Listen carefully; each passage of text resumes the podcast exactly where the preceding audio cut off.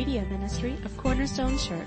You can listen to this and other messages on our website at www.corner-stone.org or by subscribing to our podcast. Open your Bibles to Romans chapter 8. I have a couple questions for you this morning. Depending on how deeply you take this, uh, will be if this is a deep question or not. Do you think that most of your worries, fears, and doubts that try to take root in your mind and your heart is based more on the known or the unknown? In other words, does it kind of get into the, okay, I've already knew that this is coming up, this bill's coming up, I don't know how to pay for it, or here's a, a predicament in my life, and so these are known factors. Or is it the unknown? Are you one of those that speculates, yeah, but this could really blow up right here in my face? You know, there's all kinds of different personalities. Or is it a mixture of the two? For, for you yourself, where does most of your source of worry and doubt and fear come from? The, the reason I ask that this morning is because just because we're Christians doesn't mean that we've eliminated those things from our lives. In fact, I think that our mind and our heart, unfortunately, are pretty fertile ground. And uh, why is that? If we're already saved, if we're already this person in Christ and He's already given us eternal life and given us the security of heaven, why would we still battle with this? Well, that's the very point that Paul makes in the first seven chapters of Romans. And we finally get to this place where he, said all this uh, about how we are sinners in our, in our nature and uh, uh, how we have this need for, for Christ and redemption. He's made this, this calls now in this case that Christ has provided the answer for that. And then we get to Romans chapter 8, and he begins to talk about what the Christ life looks like, what the spiritually led life looks like. That when the Holy Spirit fills us, calls us, identifies us, this is the life that we can live. And yet we still see the, the challenge that's there. Why is that challenge there? Well, it's like I tell my discipleship guys three different things. Uh, my own flesh. I still have to deal with my own old nature. Plus, I live in a world that is fallen and it's filled with the nature of that fallenness. And then I have an adversary. And I don't know how, you know, how much you think on a daily basis about the adversary that we face. But I, I think that we always make two errors there, guys. Very honestly, I think we take too little of that. I think we can give too much mind to that. And we have to make sure that we stay focused on the gospel and what the gospel has done. But to make it not a part of you know, the, the daily thought of that we're in spiritual warfare. I heard a great sermon this, this past Monday. And the guy said, the minute you open your Bible, you're in spiritual warfare. And I really thought through that and in its simplicity, I'm going, it is. Every time we open the Word of God, there's going to be spiritual warfare. And some of that spiritual warfare is going to come from the adversary, and some of that's going to come from my own nature of selfishness and, and wanting my own way. You know, the Bible doesn't say once or twice, but several times, every way man, every way in a man's mind is, is, is right in his own mind. We battle with this. And yet we have every assurance in Jesus Christ that, that God has not only saved us, and that He's given us this saving grace, but that He's given us sustaining grace.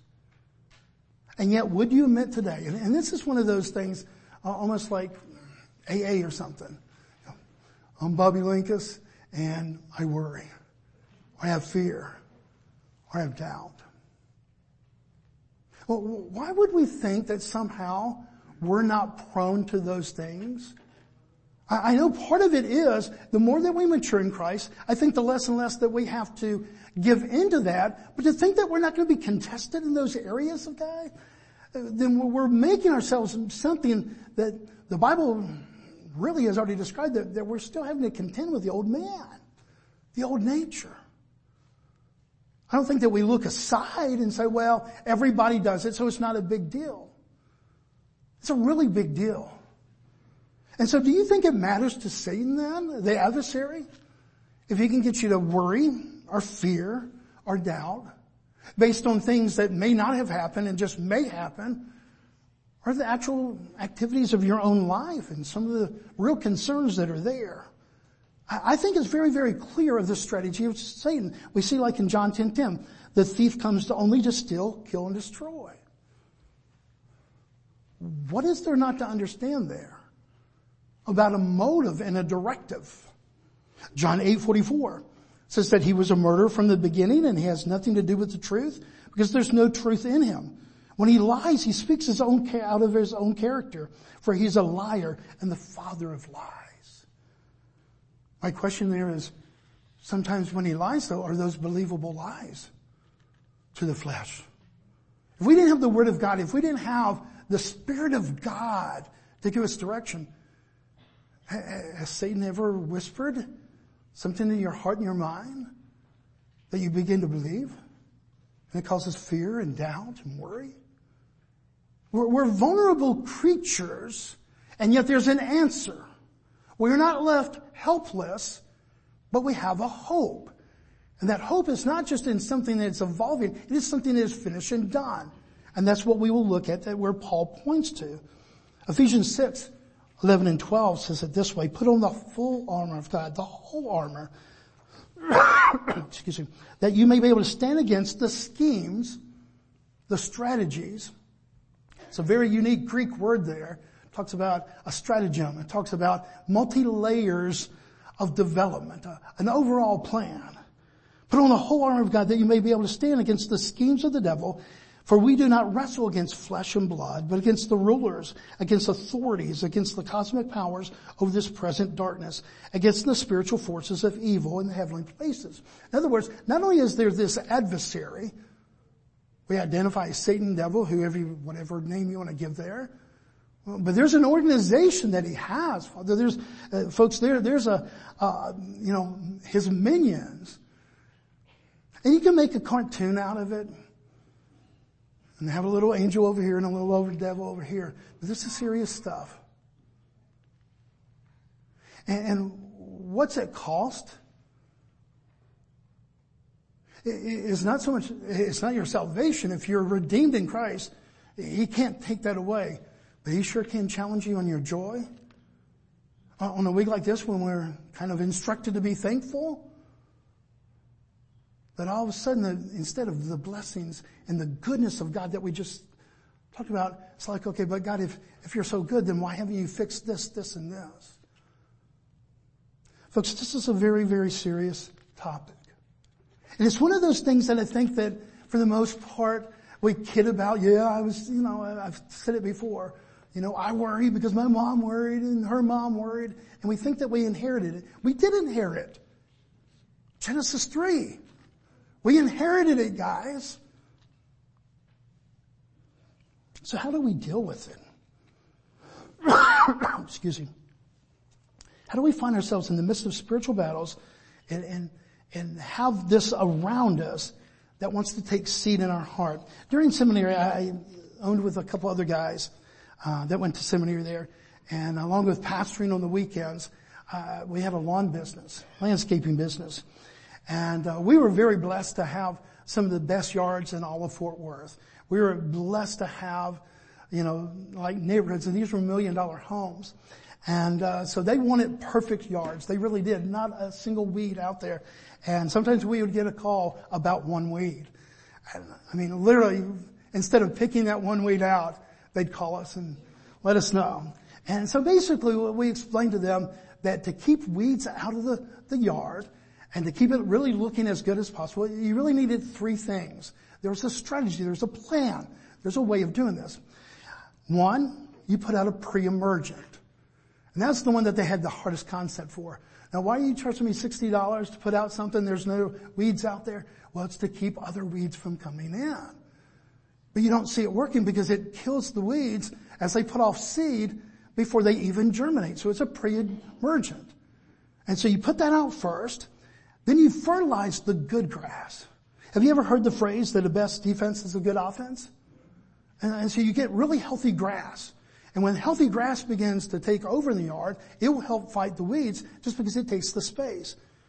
And, and the third part, you just eradicate, you remove weeds that may pop up. Now, does that sound, anybody that knows landscaping or something, is that pretty simple? It's pretty pragmatic. Okay, it works like that, I, I promise you. Could that also be a way that we keep fear, worry, and doubt from germinating in our minds and our hearts? That we have this pre-emergent, the Word of God, the truth of God. We were just talking this morning about the more and more that we dispel that there is real truth in our world, in our society, the more chaos is going to come. Because now everybody just has opinions and everybody has, and there's no way to gauge those opinions except against your own opinions.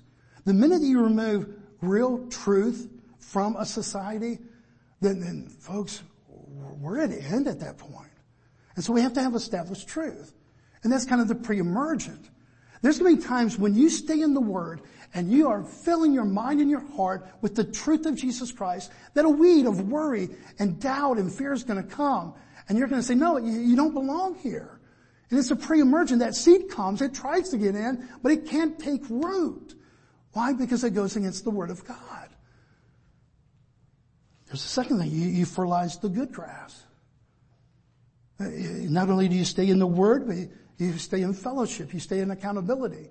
You have responsibility for your life so that you're feeding on the Word of God consistently in your life. The third part, very practical. You, you get that worry, you get that fear, you, you get that, you know, part of your mind that just wants to doubt. You eradicate it. You identify it against the Word of God and, and, and you say, no, this isn't truth. excuse me, in one way so simple, and, and yet, honestly, guys, honestly, you, you don't have to raise your hands. Do you battle with fear, doubt, and worry? Is it something that is a part of your life? Then we need to do this. We need to do these things so that in our minds and our hearts that we can focus on the truth of God. In Romans 8, a masterful, masterful chapter out of the Bible, Paul begins to describe the redeemed life. Now when I say the redeemed life, I want you to, I don't want you to, to think this is for like every single person who has ever lived. Uh, no, this is for the redeemed. Doesn't mean that we're better if we're redeemed, but it doesn't mean that we're different. And this is promises, this is the situation, this is a description, this is the identity of those who have been found in Christ and trusted the work of Christ in their lives. And they're now, you know, as they've trusted what God has done and, and called them, this is the redeemed life. For, uh, verse one, he says, under no, that we're now under no condemnation. Why? Because Christ has already solved that. We're free from the law of sin and death in verse 2. We're indwelt by the Holy Spirit. We're a child of God and heirs of God and joint heirs with Christ. We're helped in our weakness by the Holy Spirit. And he goes on and on to talk about this is the spirit life now. This is the redeemed life. And at the end of that chapter, we come upon a time when Paul uses an old Hebrew writing technique where he uses rhetorical questions that he already knows the answer to. Please excuse me. To point out how truth, the truth is.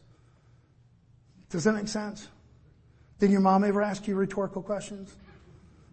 To point out the truth of how true truth is? And that's what Paul does here. Uh, let's read through the passage. Romans chapter 8, verse 31 through 35. And you're actually going to see seven different questions, but it's five main questions, okay? What then shall we say to these things? If God is for us, who can be against us? He who did not spare his own son, but gave him up for us all, how will he not also with him graciously give us all things? Who shall bring any charge against God's elect? It is God who justifies. Who's to condemn? Christ Jesus is the one who died. More than that, he is the one who's raised, who's at the right hand of God, who indeed is interceding for us. Who shall separate us from the love of God? Shall tribulation or distress or persecution or famine or nakedness or danger or sword? Paul comes back with these questions, rhetorical questions. Because he assumes that the reader knows the answer.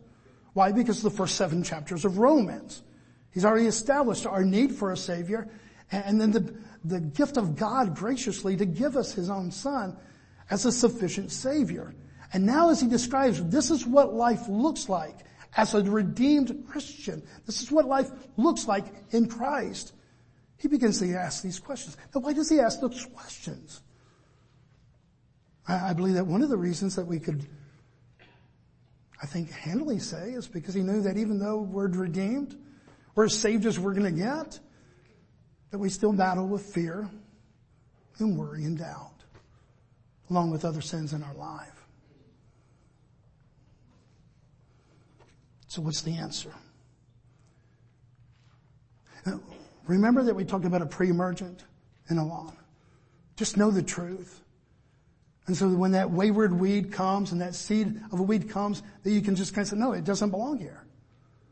Uh, that's what we begin to see as we answer the, or ask these uh, five questions. And, and, this morning I want, I want us to kind of go through the five questions that he asked, and, and I want us to try to personalize them as much as we can. The first one, many theologians, uh, among them John Calvin, their favorite, this was their life verse. And the question one, if God is for me, who can be against me? But, but will you do me a favor this morning? Will you not make that a bumper sticker? Because just because it's true and just because it's right doesn't mean that it's personal. I mean, when doubt and fear and worry come into your life, could, we ask this one question and, and really maybe even end right there? If God is for me, who can be against me?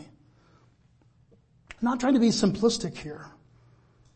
But can you imagine how many seeds of worry, doubt, and fear that try to take germination into your mind and your heart could be eliminated if we just simply, with God's word, through the power of His Holy Spirit, said, no, God is for me. And this problem, this situation cannot be against me. In the original Greek, it's actually uh, written in such a way as that word if is actually used as an actuality, not a possibility. It's a statement that Paul's making.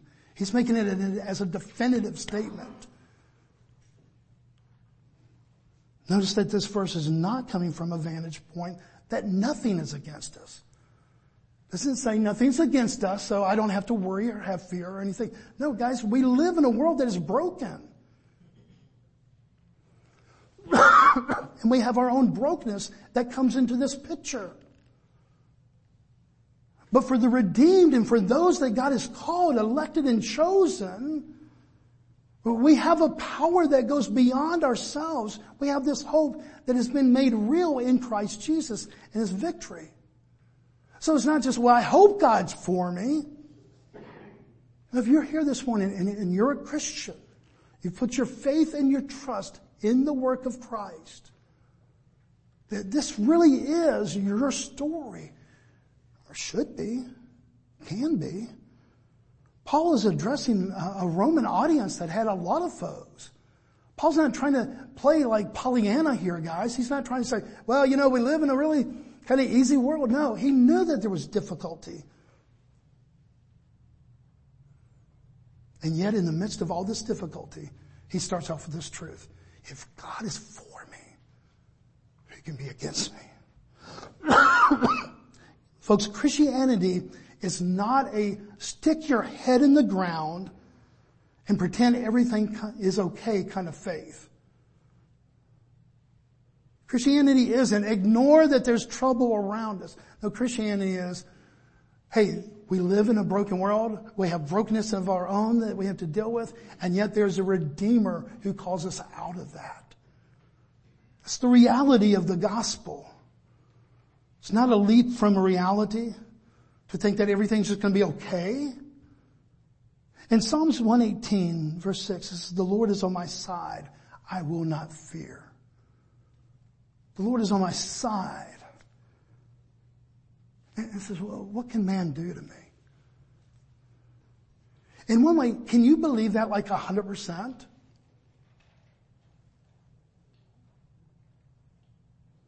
That wasn't a rhetorical question.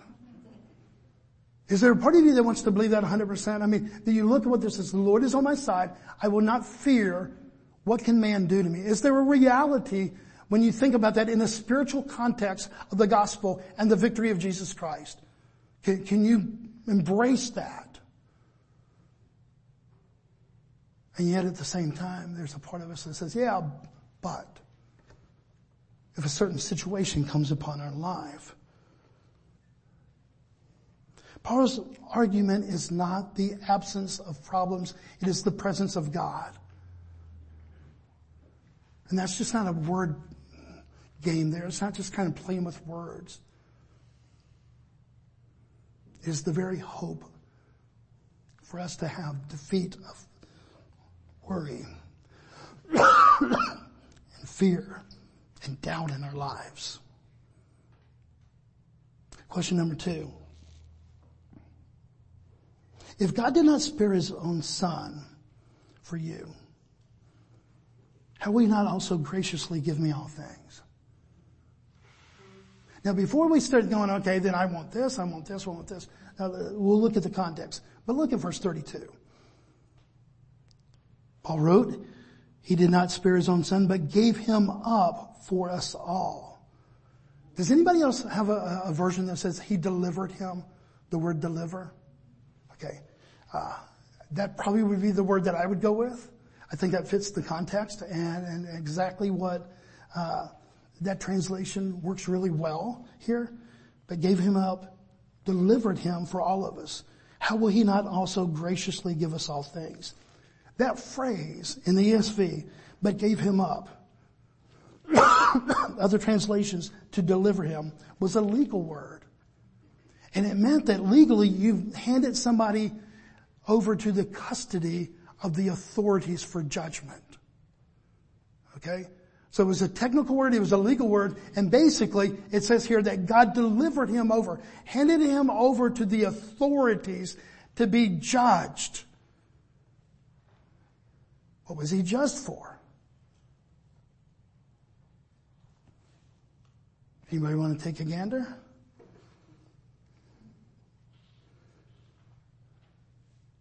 My sin. Your sin. I'm going to pause here, guys, because I want us to get the weight of this. Go ahead and look at verse 32 again.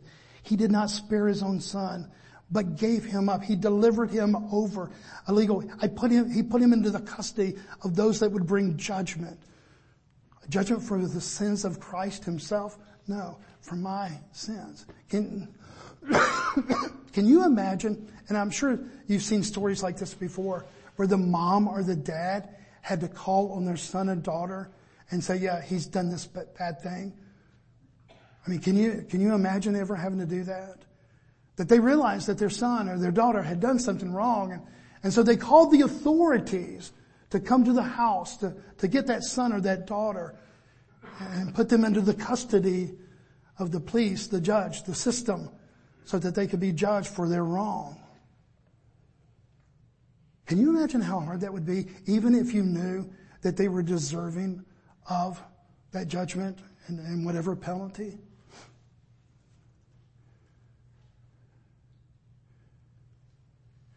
What if you knew beyond a shadow of a doubt that your son or your daughter had not done that?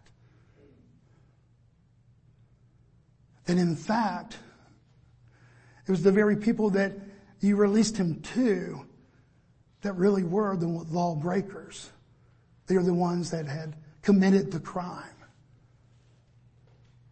I mean, it's one of those things that blows my mind. The reason I pause here, guys, I want us to feel the weight of that. When this verse is so rich, he did not spare his own son. He, he's making a standard. So here's the standard by which we have a father who is gracious. By what standard? That he would deliver his own son over to judgment, and it wasn't even his own sin, but it was the person that he delivered him over to, it was their sin. Then he asks that second part of the question. How will he not also graciously give us all things? Again, this isn't an empty check. It's not a blank check. Oh, I want this, I want that. No, everything that is good and holy to build us into maturity, we have a gracious God who is not stingy. If God was willing to give us and not hold back his only son, what good thing would God withhold from us? Paul's whole argument is from the greater to the lesser. If he's done this, then, then wouldn't he do this? Excuse me. Trying to make a, he's just trying to make a logical argument. Now, now let me ask you this question. How many weeds would that keep from germinating in your life if you fully embraced the weight of that verse? I mean, seriously. He gave me Jesus, his own son. He delivered him over to judgment for a crime that he never committed, but it was my crime. If God loves me so much, that much, that personally, then certainly have a God who's for me and not against me. I have a God who's not being stingy when it comes to the things that I might worry about or have fear about or even have doubts about. But Paul doesn't start there.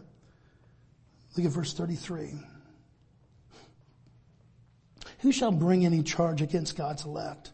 Is God who justifies.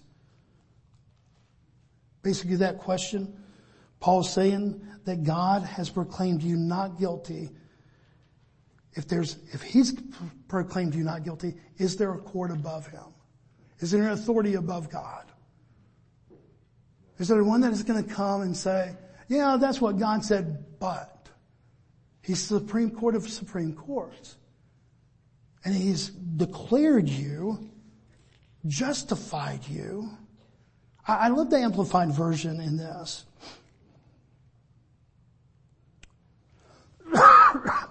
Who shall bring any charge against God's elect?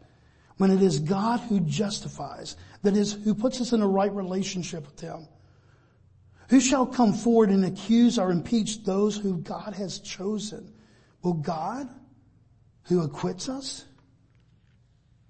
Do you see the weight of that again, guys? I, I know for, for some of you are going, okay, this is, probably I already know that. I already know that. I know how God has already done all these things for me. But we're talking about truth of God eliminating a place where worry, doubt, and, and fear can germinate in our minds and our hearts. So oftentimes that, that growth, folks, isn't in a, a, way where, have you ever watched a mushroom or, or seen where there wasn't a mushroom the night before? And then you come out in your yard in the morning and there's a mushroom. And you're going, okay, how did that happen? I mean, that was some rapid growth. And there's some worries and fears that are like that. They're mushrooms. they weren't there yesterday and yet they're in full bloom today. Then there's other plants that it takes like the whole year for it to come into a place where it can kind of grow into vitality and then three or four years before it really produces fruit. Uh, fears and doubts and worries are like that. Some are just, all of a sudden they come and they're overnight. And, and yet God has given us this truth to come back to. And here's my challenge that I think that most of us kind of forget. This isn't just a battle between us being in the Word enough and knowing the Word enough and quoting Scripture and all this. There is an adversary, folks. As if we didn't already have two strikes against us with our own old nature, being in a world that is fallen. But there's an adversary. Remember? John 10, 10, remember that? The thief comes to only to steal, kill, and destroy. Revelation 12, 10, he's the accuser of the brothers. Time after time after time, the, the, the word reminds us of the nature and the strategy of, of Satan. Is that to make us fearful of him? No, but it's to be respectful of that. Christ has already won the war. And yet we are still going to battle every day. I, I wish Christianity really was a one and done. Salvation wise, it is. God opens our eyes to the gospel. As we respond and see that there's a sufficient Savior and repentance in our lives, salvation, justification, boom, just like that happens. And yet this sanctification, this growing more and more like Christ, guys, wow, it's a lifelong battle. Filled with highs.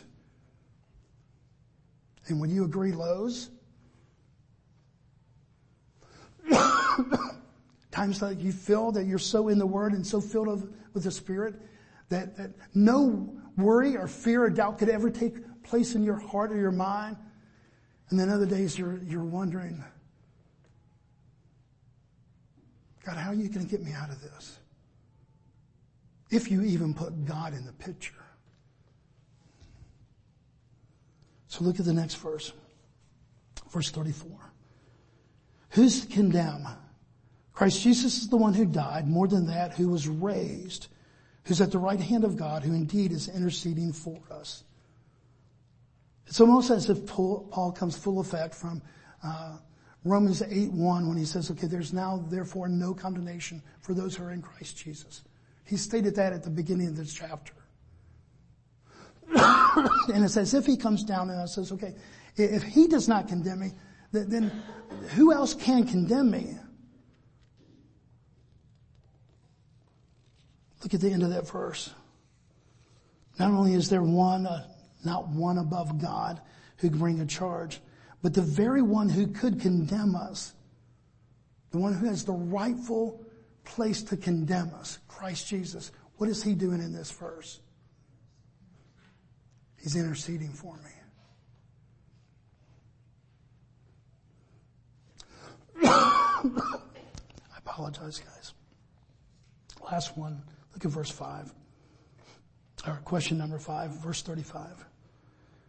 Who shall separate us from the love of Christ? Shall tribulation or distress or persecution or famine or nakedness or danger or sword?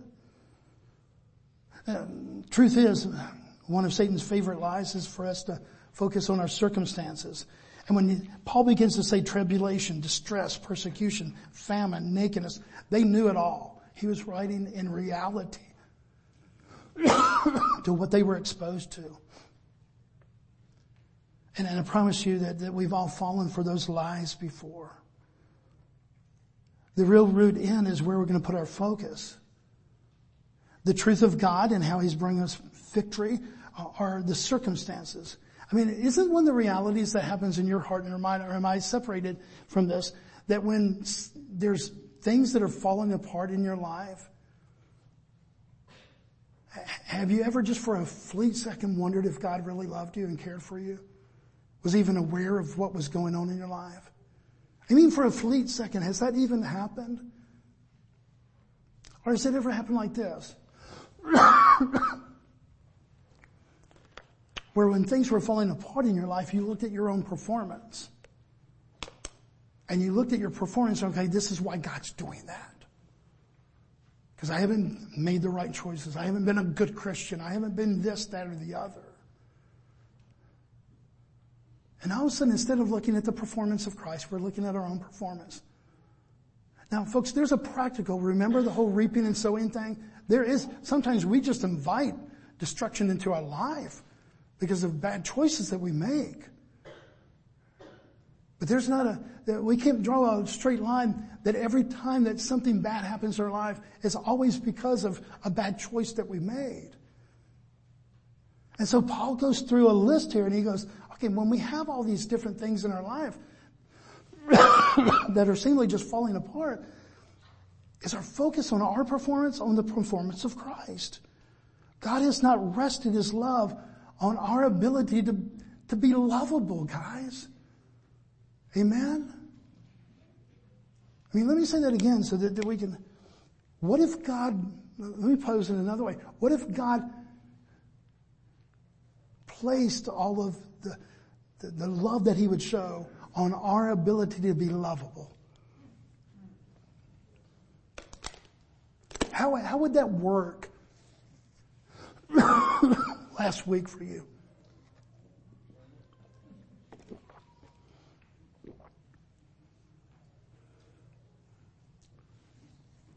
What does Paul say?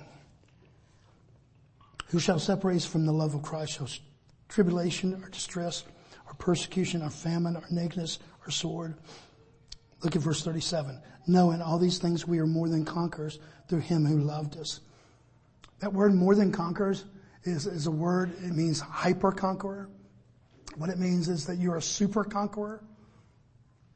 Why? Because you're that good of a Christian? No, because that's who you are in Christ Jesus. Verse 38, for I'm sure that neither death nor life nor angels nor rulers nor things present nor things to come nor powers nor height or depth or anything else in all of creation will be able to separate us from the love of God in Christ Jesus our Lord.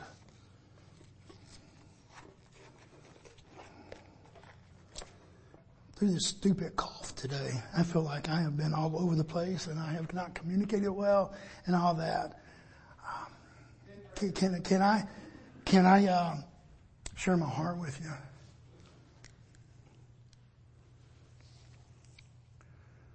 Based on the hope of the gospel, guys. Not because of Bobby's opinion or anything. Can I just share my heart with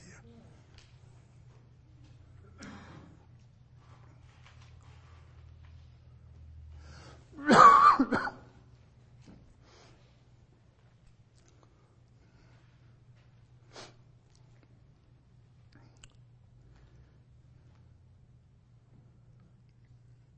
when I give in, when I personally, when Bobby Linkus gives in to doubt and fear and worry,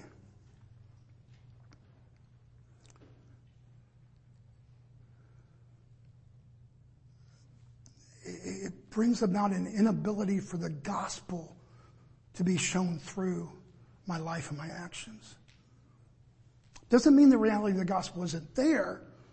Just means I've given way to that. Because instead of the truth that has been clearly established by the victory of Christ, I'm giving a question mark where, where God has put an exclamation point. and he's saying, this is true. And the minute I allow worry to come in, and just like the germ analogy, or, or the, uh, the germination analogy, and I allow those little seeds to come in. And it may start off all like small and seemingly innocent. but if I don't eradicate it, if I don't, through the Word of God, if I don't come to the Holy Spirit and plead to Him, God, will you let the gospel that I know is true and real have weight here and eliminate this, this kind of thinking, this doubt and this fear? It's, it's not long before that begins to dominate us, guys. Is it possible for worry, doubt, and fear to fill a Christian's life, a redeemed person's life? I really can. It's probably one of the saddest things you ever see in your life. And, and it saddens God because he says, I gave you the answer. I gave you the full answer. I've already, I've already finished that. I don't know that I'm ever going to walk this life to perfection. Pretty sure that I'm not. And I think I'm going to have times of worry and doubt and fear. I just know in my own life that that struggle I've only found one answer, guys. And that answer hasn't been, oh, I figured out that solution.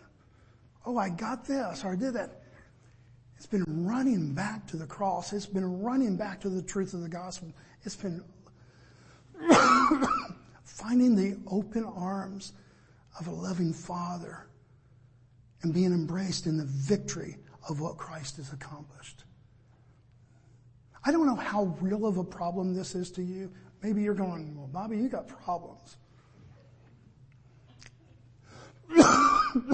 I counsel with many of you, and so I know I'm not alone in this. And I say that in, in the most humble of ways, not to be silly or funny. It's a real problem, guys. It is a real problem. But there's a real answer. And the real answer is that we just come back and say, God, you have saved me. I can never be separated from your love. If you're for me, who can be against me? And just revolving ourselves in the truth of what God has done in your life. These aren't bumper sticker truisms. It's the difference between life and death. Vibrancy in the gospel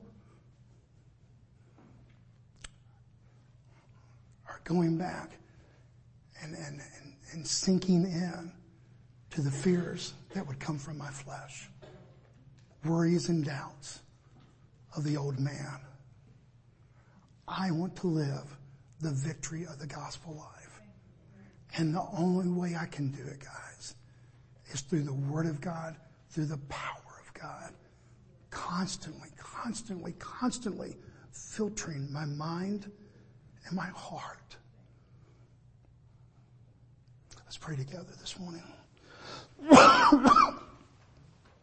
Father, I, I don't know how to express this in a way that makes sense, Father. I so trust your Holy Spirit to do that.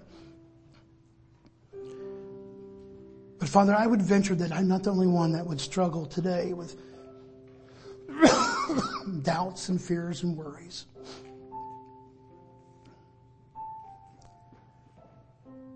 And Father, there's a part of me that says, okay, just toughen up, figure it out, and go on in life.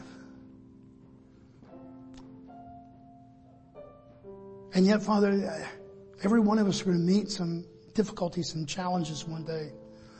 that it's not a matter of how far up you pull the bootstraps, Father. It's all about us just resting in you. And so, Father, today, will, you give us a recognition that worry and doubt and fear is sin? Let's not dress it up like some cute little baby and say, yeah, I have my little doubts and my fears. Father, it is sin in our lives. Father, your son, he said, when I worry, I'm acting like an unbeliever.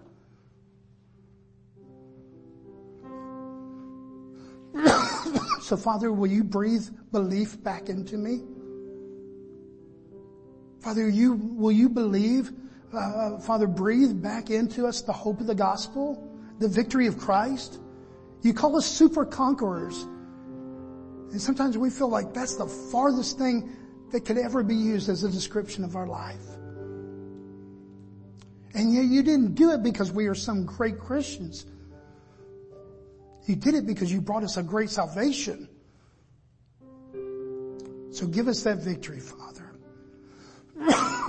Help us to identify fears and doubts, worries in our life. Father, help us to, to claim it as sin, to pronounce what it is. And Father, help us to know your faithfulness to forgive and forgive and forgive. Grace upon grace upon grace upon grace. Give us victory in these areas of our lives so that we might see that, Father, truly, what a good and wonderful God you are and how through all of our lives you have been so faithful, so faithful. We love you and we worship you, Father. As we pray this in the hope that is the answer. Christ Jesus our Lord.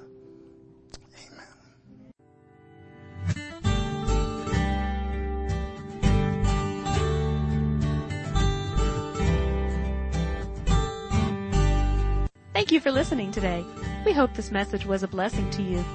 To learn more about our church or our media ministry, you can visit us online at www.corner-stone.org or find us on Facebook.